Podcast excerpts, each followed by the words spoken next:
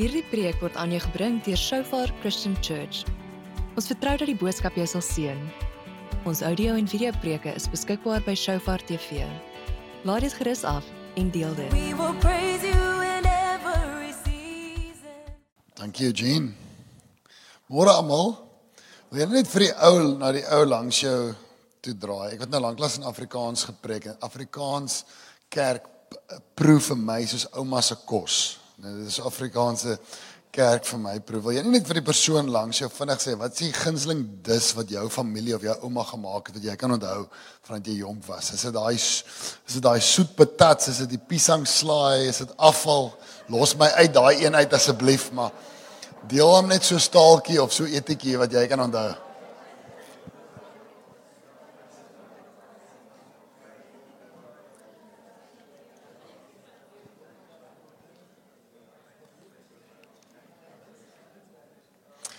My my vrou se se ouma, my vrou se naam is Jenay. Ouma Jenay, sy was een van daai raakvatters in die kombuis. Dan kom hulle met 'n met een of ander ding af van die slag uit af. As sien ek is 'n vark en 'n spens pointjie skop hom trek sy, ja, vat sy 'n mes en ek weet jy, kan nie onthou of sy handskoen of iets maar klim sy in daai vark se kop in en dan haal sy hier ding uit en daar en dan almal is so ooh, maar kyk as ouma Junay daai ding beet kry, dan word elke stukkie vleis word daar uitgehaal en gekook en op die ou end wil ek net nie weet wat dit is wat op die bord lê nie. Ek eet dit net vinnig voor ek in die moeilikheid beland.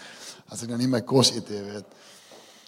Maar ek het net so vir 'n Benny Nazal geniet hier voor ehm um, ons het in Sekunda Afrikaanse diens geplan. Dis gewoond aan Engels spreek want ehm um, as ons gewoonlik as ons 'n kerk plan het Engels want dan kan die die Zulus kan kom of die Khoisas daar in ehm um, Mpumalanga het ons baie ehm um, Zulus en toe by eintlik ons nou ook Afrikaanse diens geplan. Nou nou is die probleem dat jou jou Engels, ek is in die moeilikheid by Hermanus want my my humor kom soms in Afrikaans deur en dan is die Engelse mense kwaad want hulle kan dit nie verstaan nie. Maar die probleem is ek kom by die Afrikaanse diens nou het jy 'n paar Engelse sê goed nou al opgebou so uh, daar's nie vir my ek sien die moeilikheid by beide uh, Engels en Afrikaanse diens. En die Afrikaanse taalpolisie is 'n moeilike groep mense bymekaar. Kyk as hulle vir jou as hulle vir jou met so 'n vingertjie uitkom. Hierdie woord is nie 'n woord nie, dis 'n anglisisme. Ek uh, is dit is hy die daai Afrikaanse polisie. Kom dit selfs op op as ene wees was. Ek verstaan nou. Al wat ek sê is elke fout wat ek vandag maak, vat daai vinger reguit na Eugene toe. Hy is die pastoor van hierdie gemeente. Ek ry terug Hermanus toe. So Ag, awesome. Is lekker om hier te wees. So maar net vinnig ons ek en my vrou het ehm um, 2010 het ons ehm um, was ons pastoor in die Kaap gewees. Ons het daar gehelp ehm um, by die Middestad.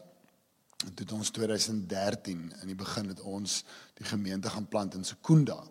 Want eintlik daar gebeur het is 'n klomp ingenieurs wat tipies op beurse was in Stellenbosch het ehm um, het eh, so Sasol nou maar ouens op beurse sit, probeer hulle van die beste uh ehm um, jong mans en vrouens skryf wat hulle voel in hulle bedryf werk en dan kom hulle so van Potch of Stellenbosch af en so 'n redelike sterk groep van Stellenbosch toe 'n selgroep begin in Sekunda en toe daai ding so half ehm um, uh lekker ontplof toe het ons al opgeëindig ehm um, om daai gemeente te gaan plant en dit was 'n incredible journey. Ehm um, soms dink uh, die mense wat hier onder is. Ons sê mos nou alles net hier aan die ander kant verby Woester is mos nou maar Gauteng. Maar daar is ek wil vir julle sê daar's amazing dorpies in ons land. Dis 'n dis 'n dis 'n amazing plek waar ons bly en um, ons gebed is dat die Here elke uithoek van ons land sal bereik. Amen. Maar dit is lekker om hier te wees. Ek was nou al 'n paar keer by die aanddiens nadat ek 'n student was ehm um, hier in die vroeë 2000s. Maar hier is my eerste oggenddiens in 18 jaar in Stellenbosch. As jy nuut is hierso, ek is ook nuut hierso. So moenie uitvoel nie. Ehm um, Ja, ek was sommer net gebid. Here, dankie vir die geleentheid saam met hierdie amazing mense. Ons is hier so om om met u te ontmoet op 'n manier wat vir elkeen vanoggend nodig is. En ja Here, ons kom en ons sing en ons beplan en ek het 'n boodskap voorberei, maar ek weet dat mense hande en mense woorde kan nie die hart, die gees van 'n mens aanraak nie. Ons weet U moet kom en in in asemhaal op op ons binneste. en blaas en ek vra dat u u werk sal doen. En in die plek Heilige Gees ons respekteer u. U is welkom hier om om harte te draai en aan te raak. En ons is so opgewonde om deel te wees van u koninkryk in u werk vanoggend. Amen.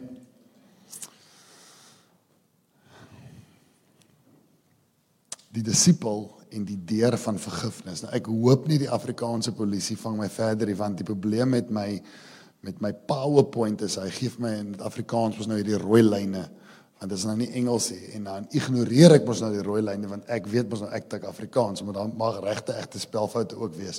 Ek hoop ek hoop nie so nie. Ek wil praat vanoggend oor die deur van vergifnis.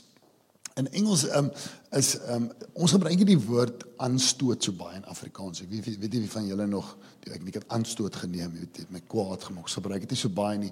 Ons ek dink ons is 'n bietjie meer gemaklik met jy boetie jy met sussie vergewe of of so. So ek ek, ek gaan die woord ek gaan speel met die woord vergifnis, maar ek sluit verseker daarbey in hierdie hele idee van aanstoot of in Engels to take an offense. Jy weet wanneer jou hart begin skeef trek teenoor 'n persoon wat hom al mee te maak.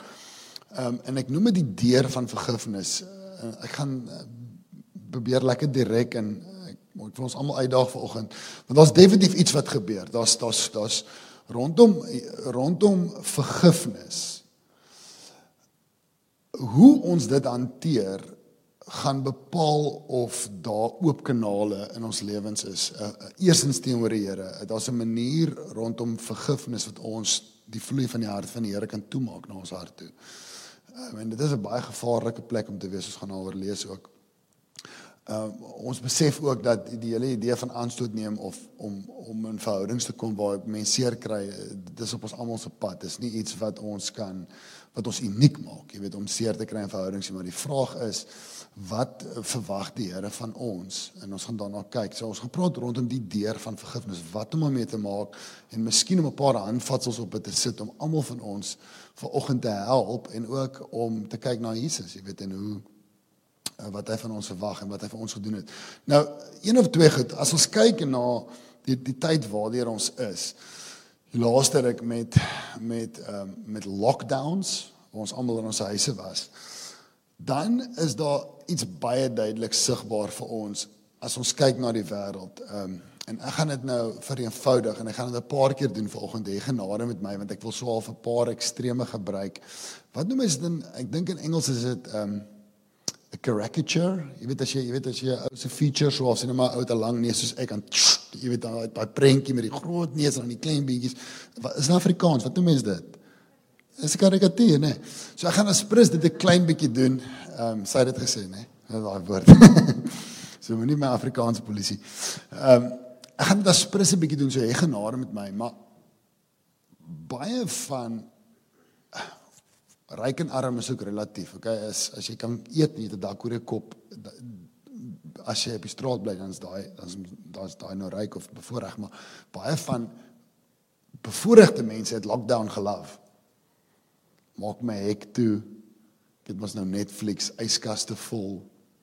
Dis lekker man, ons lekker familietyd gehad. Maar baie ander mense het het honger gely. Want daar's gemeenskappe wat nodig het om oor die straat te stap of oor die pad en te gaan soek vir vir brood en melk, jy weet. En wat ons gesien het in hierdie tyd is hoe daar twee wêrelde op die aarde oopskeer van mense wat absoluut kan doodgaan in 'n tyd van lockdown en mense wat net dit geniet, jy weet. Um, hy kan dalk self sy werk doen agter sy toe deure. Nou daai is vir ons 'n teken van ons tye dat in die westerse wêreld is daar iets van ons wat hou van op my eie klaarkom. Daar's iets van my wat daarvan hou. Jy's ek's net bly niemand pla my nie. Ek's net so bly daar word nie van my verwag om iets te doen wat ek is reg hier op my eie. Maar daai idee word massively gechallenged deur Jesus. Hy stoot ons uit in gemeenskap en ons iets daarvan wat, wat in ons wat in ons wat moet wat moet aandag gee aan daar's 'n plek wat elkeen van ons moet kan alleen funksioneer en God aanbid, maar daar's 'n plek wat ons vanuit dit moet stap tot in gemeenskap en deel wees. Nou dis daar, dis daar waar ons mense ontmoet en dis daar waar mense ons seermaak en dan moet ons hulle vergewe. Dan wil ons uitpluk. So sit my eerder in lockdown, sodat ek met hierdie mense moet deel. Jy weet, jy weet daai blou bil ondersteuners, Loftus Oospaviljoen. Okay, ek kom van daai area af.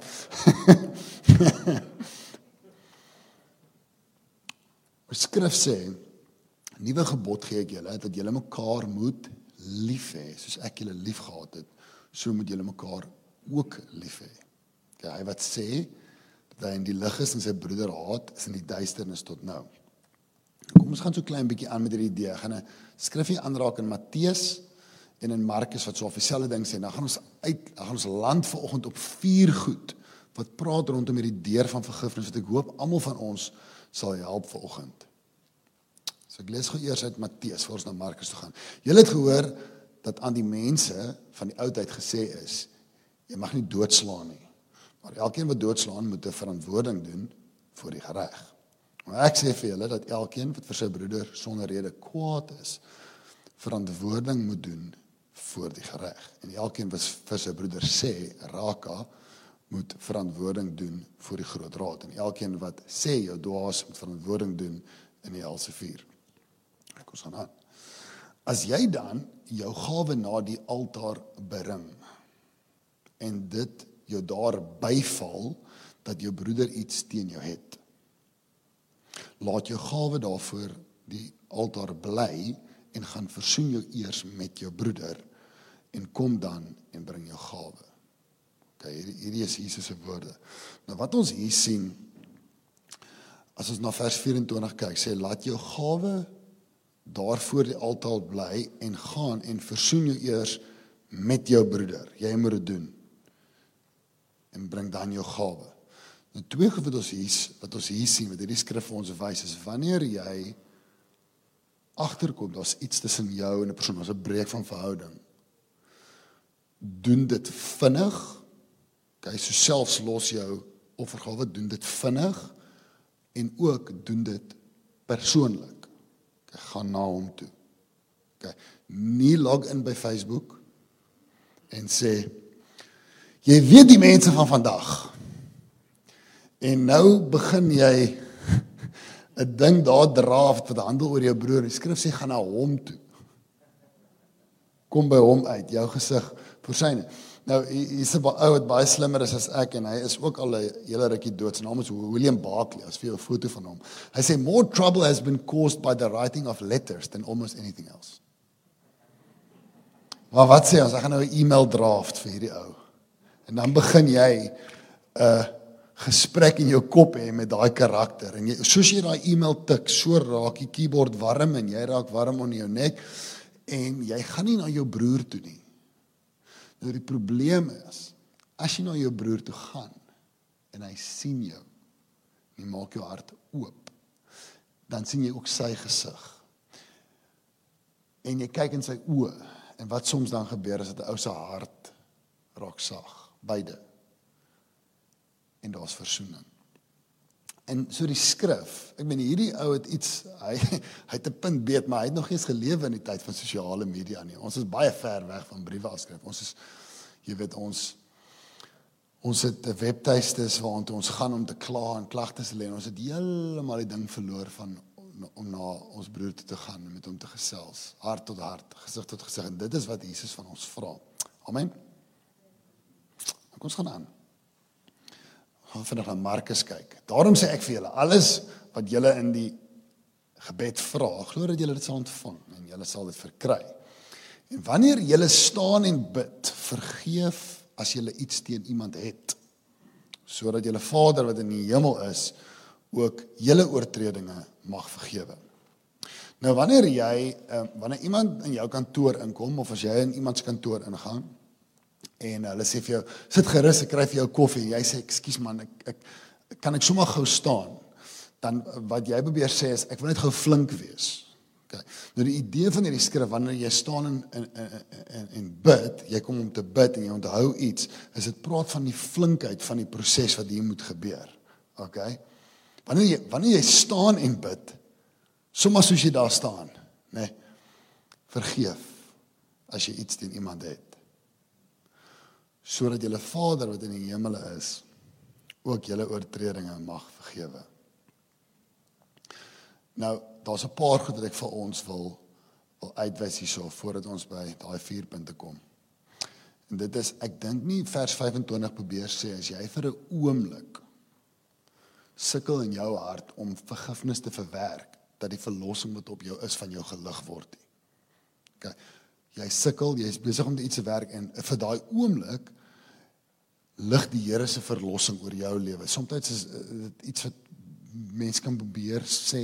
Ek dink nie dit is wat die skrif probeer sê nie, want dit sou skeef lê teen 'n klomp ander skrif. OK. Maar wat sê dit dan vir ons hierso? Vier goed. Ehm um, en ek gaan dit sommer net noem vir ons. Die, die eerste ding is eh, 'n uh, persoon wat die vergifnis van Jesus Christus ontvang. Daar's 'n vloei van daai selfde tipe vergifnis deur sy lewe. OK, dis die eerste ding.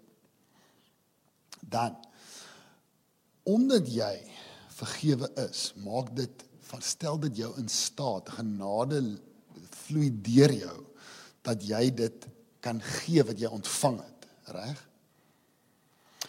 Dan wat ek ook wil sê, as ons na dit kyk, is as 'n Christen jy te lank in 'n plek van onvergifnis bly, mag jou verhouding met God begin voel so toe deur. Okay, dan dan mag 'n vloei stop, dan mag 'n strein op jou verhouding met God kom. OK? En dan, soos dit verder vat, as jy en ek op 'n plek is wat ons nie kan vergewe nie.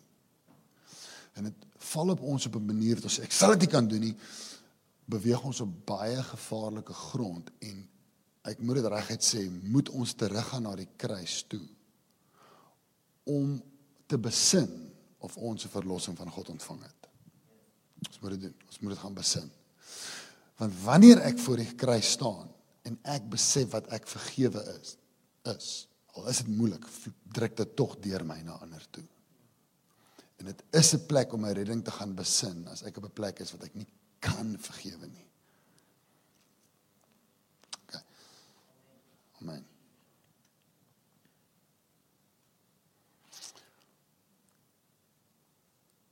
Die disipel in die deur van vergifnis. So kom ons spring in dit in. Die eerste wat ek vanoggend wil sê, ek wil net vier goed sê rondom vergifnis soos jy onthou hoe jy vergewe is. Vergewe vinnig. Ek het 'n vriend hierso wat hierso sit. Hy weet hoe kwaad ek hierdie week was. Ek het ek was in 'n situasie, maar ek was so kwaad jy kom met my toer. En die ergste is ek bel my een vriend en ek verduidelik vir hom die situasie. Ehm um, daai vriend is nie hier nie en ek, en ek sê vir hom dis die situasie. Jy moet my nou rustig maak. Hy sê vir my as, as hy my skoene was, het almal gebloei. so nou maak hy my nog kwaader. En alles is nie opgelos nie, maar vanaf die oomblik wat ek besluit, OK, ek gaan toelaat dat genade deur my vloei, het alles verander in my en in ons hele huis. Want 'n hart wat onvergifnis vas aan kleef, maak sekere deure toe in die gees. En daai deur het nodig om oop te wees vir liefde om te beweeg tussen jou en selfs ander mense wat niks met daai situasie uit te waai nie. Jy het een hart en goed lewe vloei daardeur. So ek dink skryf hier nommer 9. Soos jy onthou hoe jy vergewe is. Vergewe vinnig. Nou ehm um, en die skrif help ons daarmee. Ehm um, as jy volgende skryf en kyk of ons belyn is. Volgende enetjie ja. As jy dan jou gawe na die altaar bring en dit jou daar byval dat jou broeder iets in jou het, laat jou gawe daar voor die altaar bly en gaan versoen met jou broeder. Okay, jy kom na die altaar toe, praat van 'n plek van aanbidding. Jy kom na Jesus, die een wat jou sondes vergewe. Dis die altaar waarna toe jy kom. Jy kom maar aan. Here, ek is hier om U te loof en prys. Ek kan nie glo U het my van al my sondes vergewe nie. Noem my 'n kind. Ek ken my sonde. Almal hier ken nie alles nie, maar maar U ken dit en tog vergewe U my. OK. Daar's iets tussen my en my broer. Laat daai vergifnis wat wat ek nou net verduidelik het vloei na my broer toe ook. OK. En dit moet Christene anders maak in die wêreld. Dit maak van ons 'n lig wat skyn. Amen. Nou, ek gaan nou ons bietjie in bokse sit. Reg, asseblief 'n klein bietjie geduld met my. Maar mans en vrouens hanteer hierdie 'n klein bietjie anders. Okay. Want ons is anders gemaak en dit is hoekom die skrif sê um husbands love your wives, wives respect your husband, okay? Dit beteken nie dat mans moet nie hulle vroue respekteer nie. En dit beteken nie dat vrouens nie hulle mans moet lief hê. Dit beteken net ons het verskillende sterkpunte. Ons is anders gemaak. Hy het ons anders geskaap. So vrouens is meer geneig om jy weet om om lief te hê. Hulle harte is oop. Maar miskien minder geneig tot iets anders en dieselfde met mans. Okay. Nou wanneer dit kom by vergifnis en ons harte in die gemeente en in die gemeenskap, het ons ook ander sterkpunte en swakpunte. Nou wat ek nou maar myself in moeilikheid sit, maar jy gaan ek. Kom ons begin by die vrouens. Is meer geneig om te connect.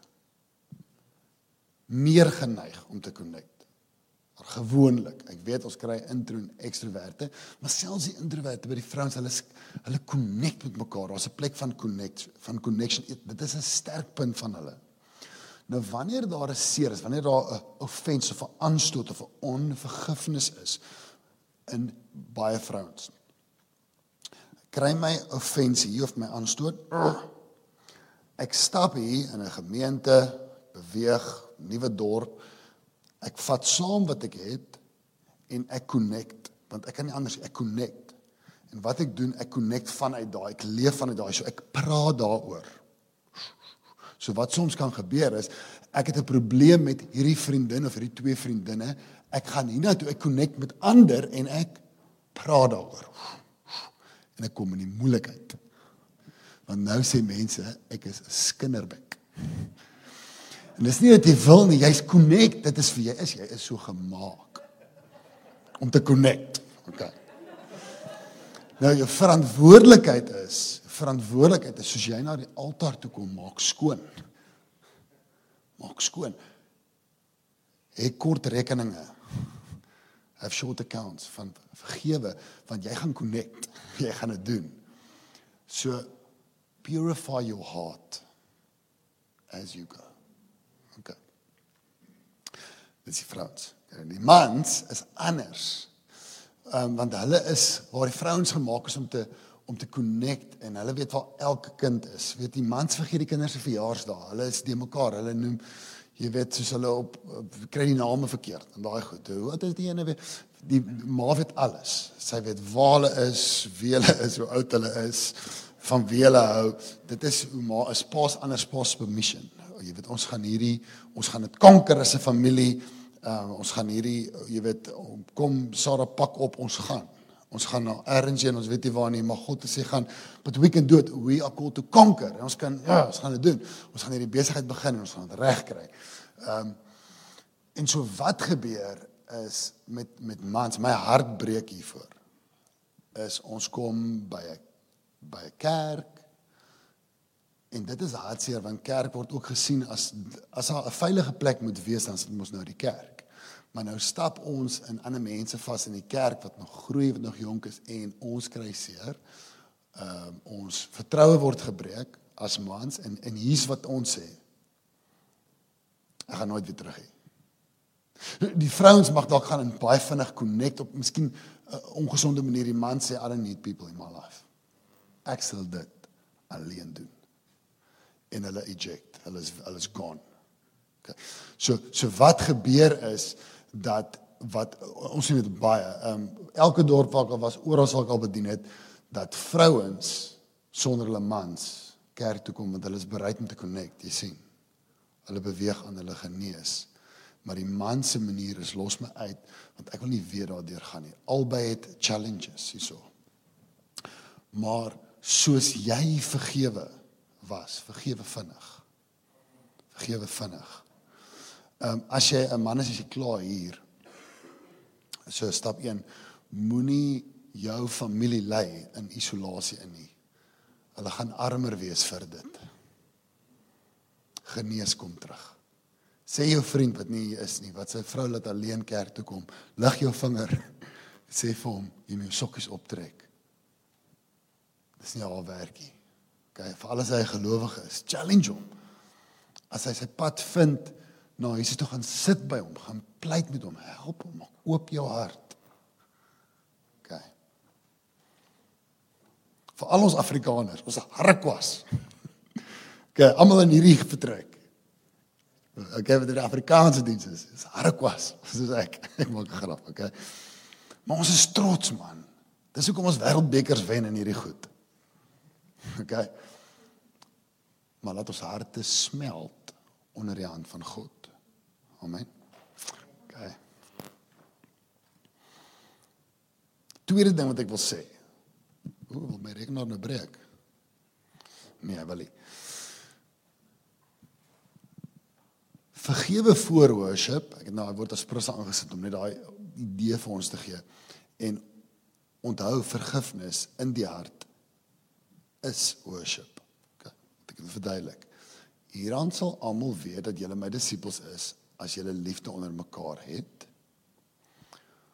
Maar wees vriendelik en vol ontferming teenoor mekaar, vergeef mekaar soos God ook in Christus julle vergewe het. Nou, ons het hierdie idee gehad van jy kom na die altaar en jy onthou, maar God sê gaan maak eers reg met jou broer. Nou, wat ek sê is vergewe voor worship en onthou dat vergifnis in die hart is worship. Hoekom sê ek dit? As ons godsdiens sleg was oor goed wat jy doen, dan was vergifnis nie so belangrik nie, want vergifnis is iets wat in die hart gebeur. Nou, kom ons sê daar's 'n geloof wat jy moet doen is jy moet uh jy moet 'n swart sak aantrek. Jy moet 'n duif offer en dan moet jy dit eet saam met spaghetti, wat ook al. Dit is die, dit is die geloof. Okay, ek wil nie deel wees daarvan nie, jy is welkom. Maar nou die eendag gebeur die een ding met jou hart en die ander dag gebeur die ander ding met jou hart. Eendag as jy kwaad, eendag as jy okay, maar solank jy jou swart sak aantrek, jou duif offer en dit eet met spaghetti is jy okay. Dit gaan dan oor die eksterne geloof waarmee jy eh, betrokke is, hoe jy lyk, wat jy doen. Maar dit is nie hoe dit met ons geloof werk nie. Dit gaan oor die kondisie van jou hart. So jy word gedruk deur die Heilige Gees. Jy word gedruk to consider what's going on in your heart. So so so wanneer jy na God toe kom in die oggend of in die aand, jy maak jou Bybel oop en jy onthou daar's iets gewoonlik met my gebeur is ek kom agter wat gaan aan met my? Hoekom het ek nie 'n lekker dag nie? Dis met my gebeur. Hier's iets fout met my. Ek het nie 'n lekker dag nie, maar ek kan nie my vinger opsit en dan gewoonlik moet ek net asem skep en dan onthou ek ek het 'n gesprek met iemand gehad en ek's ontstel daaroor. Of iemand iets gesê. So die Heilige Gees lei ons. Nou kom ons vat daai voorbeeld. Nou maak ek my Bybel oop. Nou onthou ek ek en my swaar. Ons daar's iets daar. Wanneer ek my hart bring en ek sê Here, ek bring my hart na U toe want ek voel hier's iets nie reg nie. Daar's iets op my hart rus. Help my met vergifnis. Is ek besig om te aanbid? Want ek werk kyk um, in Engels jy het 'n material part jou jou materiële gedeelte jou liggaam en dit kan sakke aantrek duiwel offer en dit eet of nie eet nie maar jy het 'n immaterial part jy het 'n geestelike kant nou wanneer ons na God toe kom aanbid ons met beide. Okay nou sê God draai jou aandag op die gedeelte van jou wat nie gestalte dalk het jou gees en werk daarmee Nou sê Jesus, Here, maar ek so kwaad vir my broer, maar nou onthou ek wat Jesus vir my gedoen het. So Here, gee my net die genade en soos ek dit hanteer, is ek besig om te aanbid, want ek's besig om gevorm te raak in die beeld van Christus. Met die met die gedeelte van my hier binne. Niks het verander nie. Ek het nie my swaar al gebel of ietsie. Ehm, um, maar ewe skielik voel ek lig. Ewe skielik, wat het gebeur? Iets in my het geskuif in die gees, want ek was ehm um, gehoorsaam, dankie. Ek wou nou net nie obedience nie, want ek is bang vir daai vinger, jy weet. Ja. Want ek was gehoorsaam, okay? Wat ek vir ons vandag sê, vergewe voor worship en onthou vergifnis is worship, want dit werk met daai gedeelte van jou lewe wat iemand dalk nie kan sien nie, maar God sien dit. Okay? Wat sê God van Dawid? Hy's 'n man agter my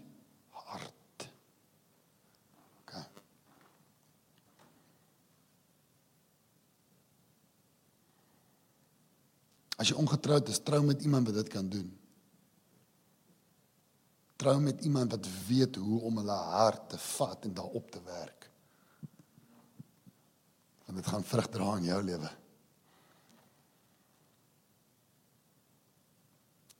Derde wat ek wil sê is wanneer jou hart werk deur vergifnis, is dit soms nog swaar.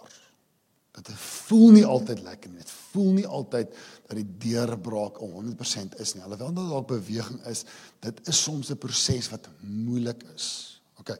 Ehm um, en laat ons nie moeg word om goed te doen nie, om goed te doen nie, want op die regte tyd sal ons maai as ons nie verslap nie.